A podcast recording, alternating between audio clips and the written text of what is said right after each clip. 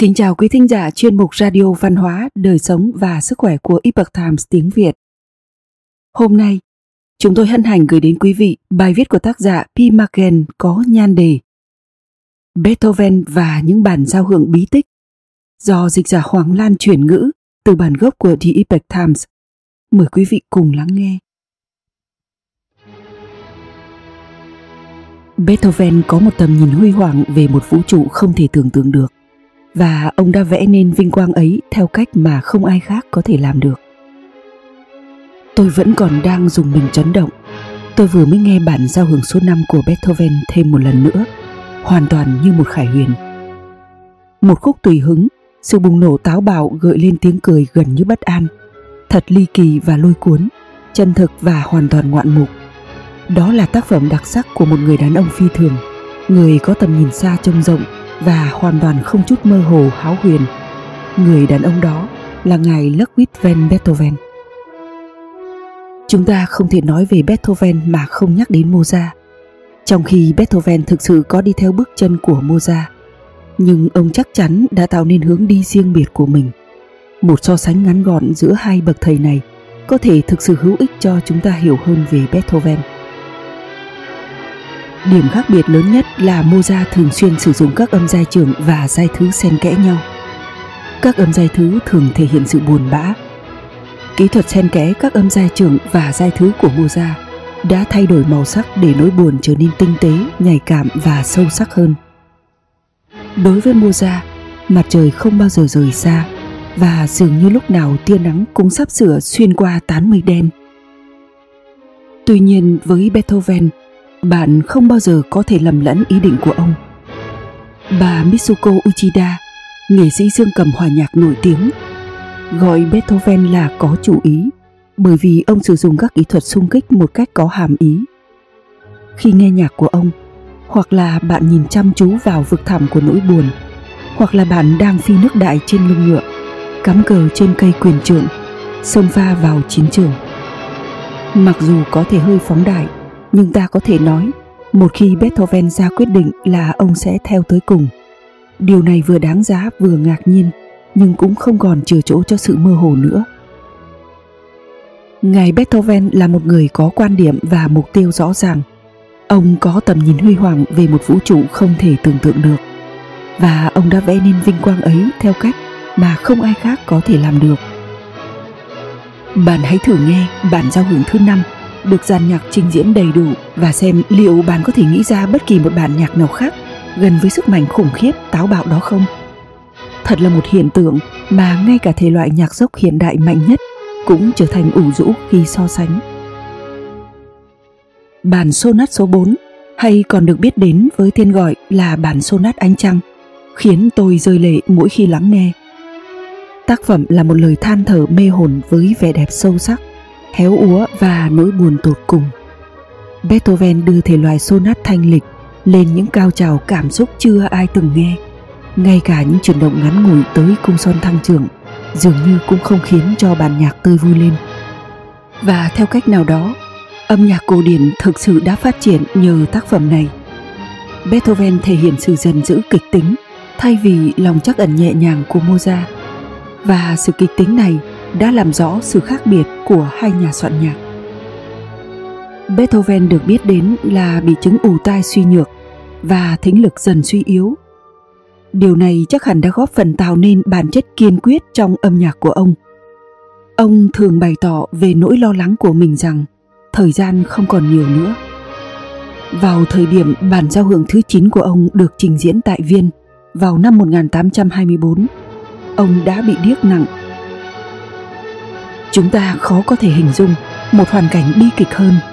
Người đã sáng tác ra thứ âm nhạc của sự rực rỡ đáng kinh ngạc và vẻ đẹp đầy khao khát như vậy sẽ không bao giờ được nghe thấy âm nhạc của mình. Điều này nói lên sức mạnh bất khuất của tinh thần con người, dường như luôn hiện hữu trong tác phẩm của ông.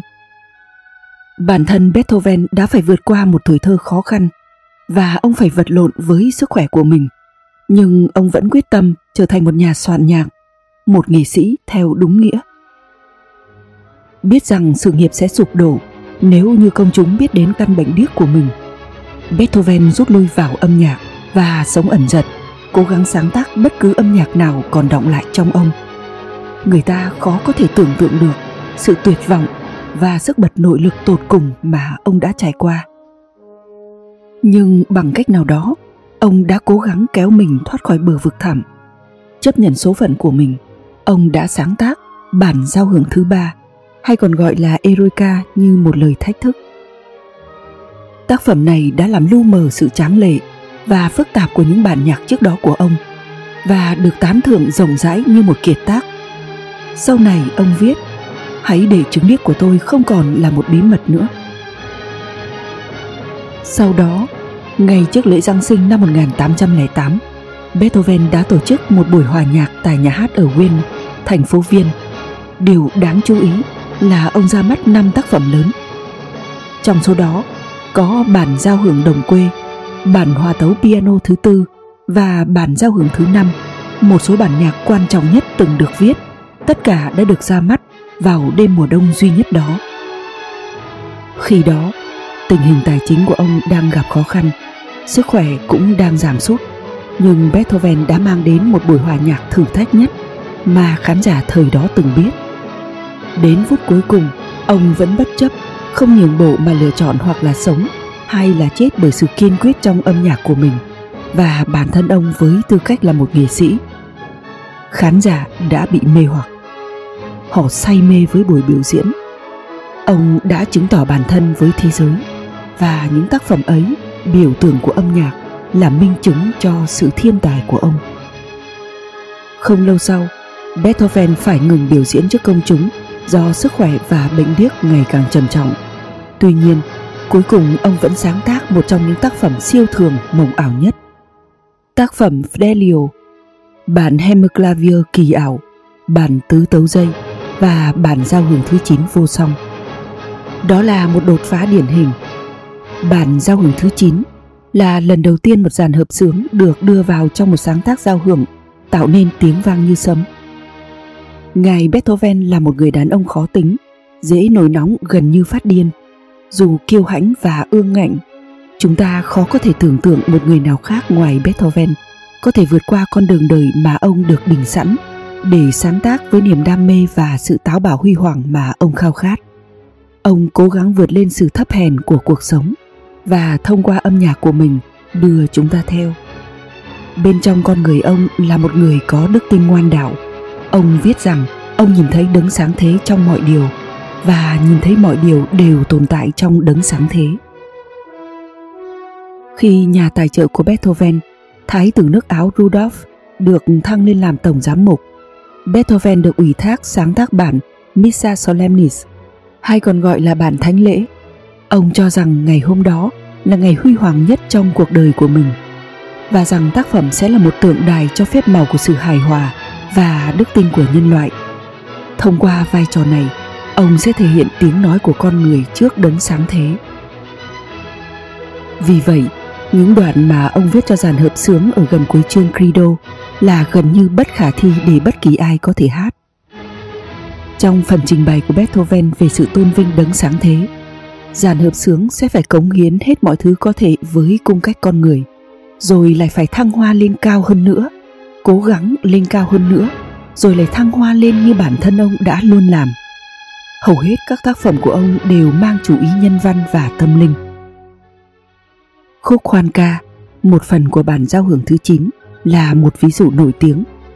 Nhiều người bị áp bức trên khắp thế giới đã cất tiếng hát đoạn nhạc khúc này để thể hiện hy vọng. Những người từ Congo ở Phi Châu cho tới Chile, đến bức tường Berlin và thậm chí là những người biểu tình ở Thiên An Môn ở Trung Quốc. Beethoven, Bach và Mozart là cầu nối giữa thời kỳ Baroque và thời kỳ lãng mạn.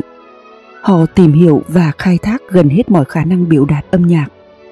Người ta nói rằng về mặt thiết kế, các tác phẩm bộ tứ tấu dây cuối cùng của Beethoven hoàn toàn không để lại gì cho những người theo trường phái cổ điển. Bất kỳ nhạc sĩ nào theo ông sẽ phải tìm ra một con đường mới. Tôi nghĩ điều này hoàn toàn phù hợp với người đàn ông này. Người mà khiến cho người khác lặng người với âm nhạc của ông. Ông sẽ thách thức những người kế nhiệm cầm lấy chiếc gậy chỉ huy quyết đoán của mình và truyền đạt lại điều gì đó mới mẻ Quý thính giả thân mến, chuyên mục radio văn hóa, đời sống và sức khỏe của Epoch Times tiếng Việt đến đây là hết. Để đọc các bài viết khác của chúng tôi, quý vị có thể truy cập vào trang web epochtimesviet.com. Cảm ơn quý vị đã lắng nghe, quan tâm và ghi danh theo dõi kênh. Kính chúc mọi điều bình an và tốt lành tới quý vị cùng người thân.